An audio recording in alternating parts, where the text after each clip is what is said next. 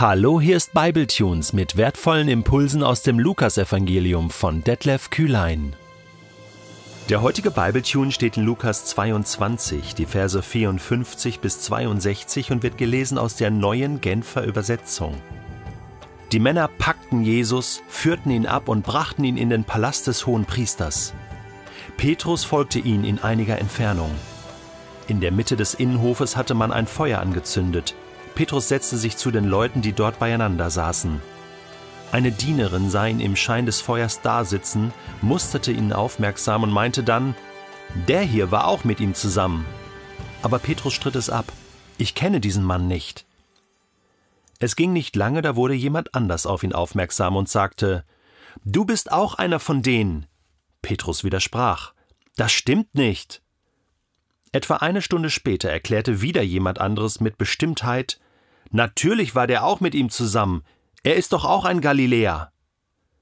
Aber Petrus entgegnete, Ich weiß nicht, wovon du sprichst. Im gleichen Augenblick noch, während er das sagte, krähte ein Hahn. Da wandte sich der Herr um und blickte Petrus an. Petrus erinnerte sich daran, wie der Herr zu ihm gesagt hatte, Bevor der Hahn heute Nacht kräht, wirst du mich dreimal verleugnen. Und er ging hinaus und weinte in bitterer Verzweiflung. Hast du schon einmal in bitterer Verzweiflung über deine Schuld vor Gott geweint? Hast du schon einmal diese existenzielle Erfahrung gemacht, dass du vor Gott nicht bestehen kannst und dass du schwach bist und dass du wie David in Psalm 51 zum Ausdruck bringen musst, Gott, ich bin ein sündiger Mensch und abhängig von deiner Gnade, von deinem Geist.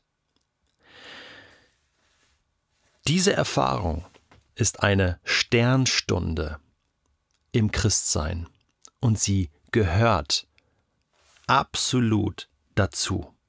Ich behaupte, jeder Mensch muss diese Erfahrung einmal gemacht haben, durch dieses Tal der bitteren Verzweiflung gegangen sein, um zu erkennen, was Erlösung ist, was Vergebung wirklich bedeutet. Petrus musste diese Erfahrung machen kapitulieren vor Gott, damit er der werden konnte, der er später war.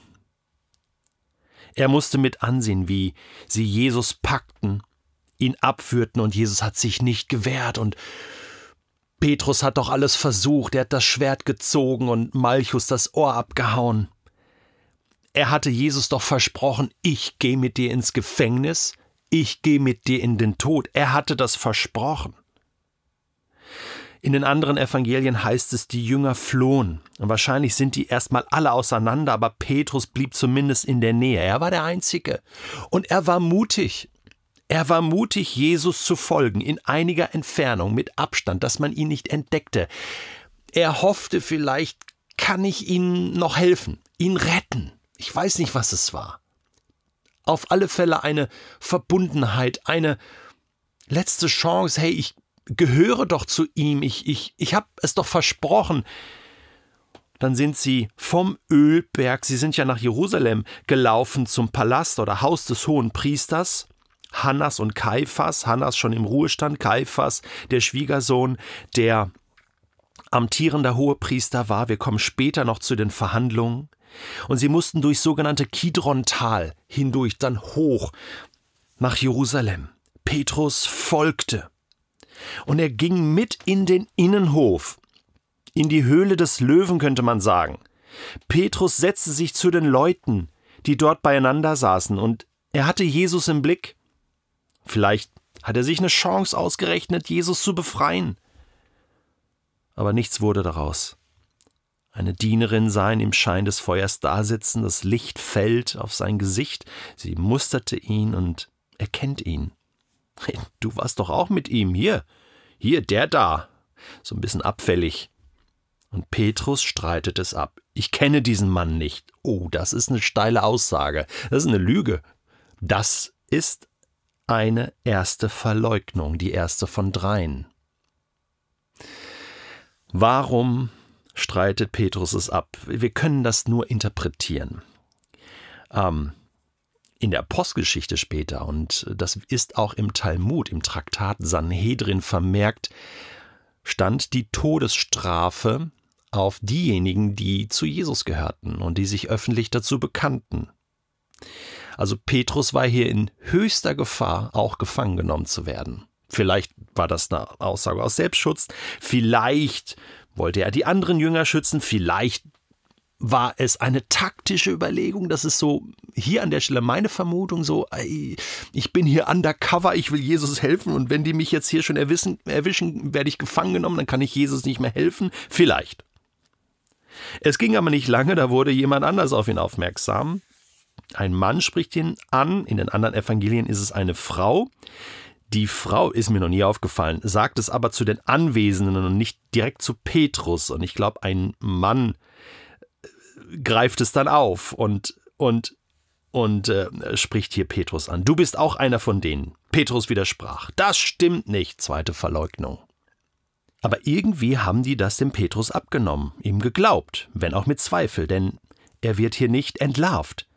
Aber jetzt wird es immer extremer. Es ging nicht lange, Etwa eine Stunde später erklärte wieder jemand anders mit Bestimmtheit, und wir wissen aus Johannes 18, Vers 26, wer das war, nämlich ein Verwandter von Malchus, der im Garten Gethsemane dabei gewesen war wahrscheinlich.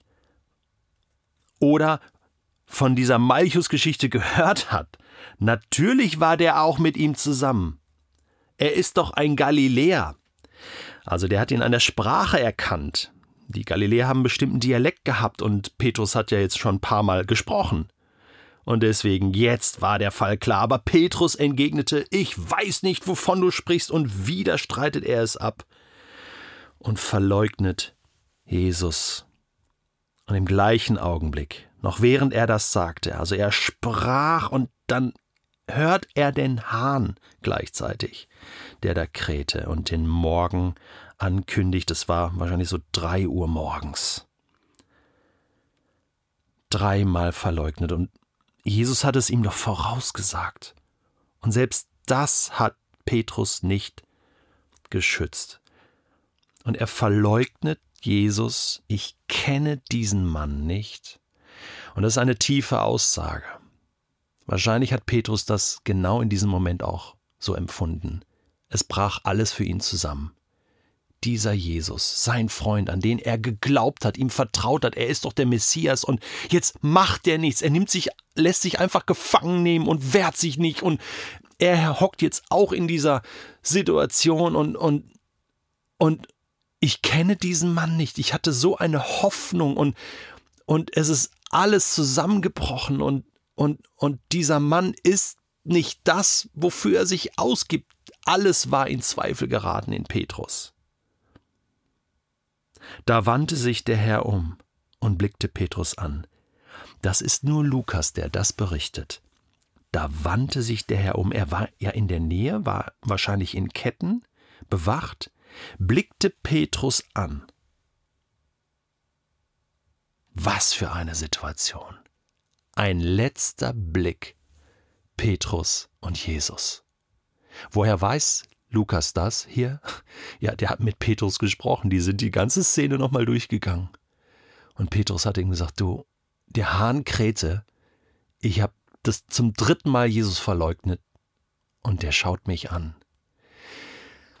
Was denkst du, was das für ein Blick war? So ein vorwurfsvoller, was hab ich dir gesagt? Ich kann sehr vorwurfsvoll gucken, wenn Menschen mich enttäuschen. Ja, das weiß ich, das haben Menschen mir schon gesagt. Das haben mir meine eigenen Kinder, meine Frau hat mir das schon gesagt. Ja, das, das kann ich sehr gut. Ich kann böse gucken. Aber ich glaube nicht, dass Jesus böse geguckt hat. Ich glaube, es war ein verstehender Blick, ein liebevoller Blick, ein gnädiger Blick, Vielleicht auch ein wissender Blick. Petrus, wir werden das noch miteinander klären. Und Petrus selbst schreibt in seinem ersten Brief, Kapitel 2, ab Vers 24, er, der unsere Sünden an seinem eigenen Leib ans Kreuz hinaufgetragen hat, ja, auch meine Sünde, auch mein Fehlverhalten, meine Verleugnung, so dass wir jetzt den Sünden gegenüber gestorben sind und für das leben können, was vor Gott richtig ist Und dann zitiert er Jesaja 53, ja, durch seine Wunden seid ihr geheilt in dem Wissen, dass auch er durch seine Wunden geheilt ist. Bitterlich zu weinen über seinen eigenen verlorenen Zustand, zu erkennen, dass ich oft nicht das tue, was richtig ist, sondern das Böse, das ich nicht will, aber dass Jesus mich mit gnädigen Händen festhält, mit liebevollen Augen anblickt, das muss jeder von uns immer wieder erleben.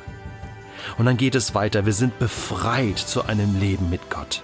Aber der Weg zu dieser Freiheit ist manchmal, dass wir vorher unsere Schuld bekennen und Vergebung erleben. Und manchmal muss man auch bitterlich weinen über sein eigenes Fehlverhalten. Ich habe das schon einige Male erlebt und Psalm 51 und Jesaja 53 haben mir da sehr geholfen.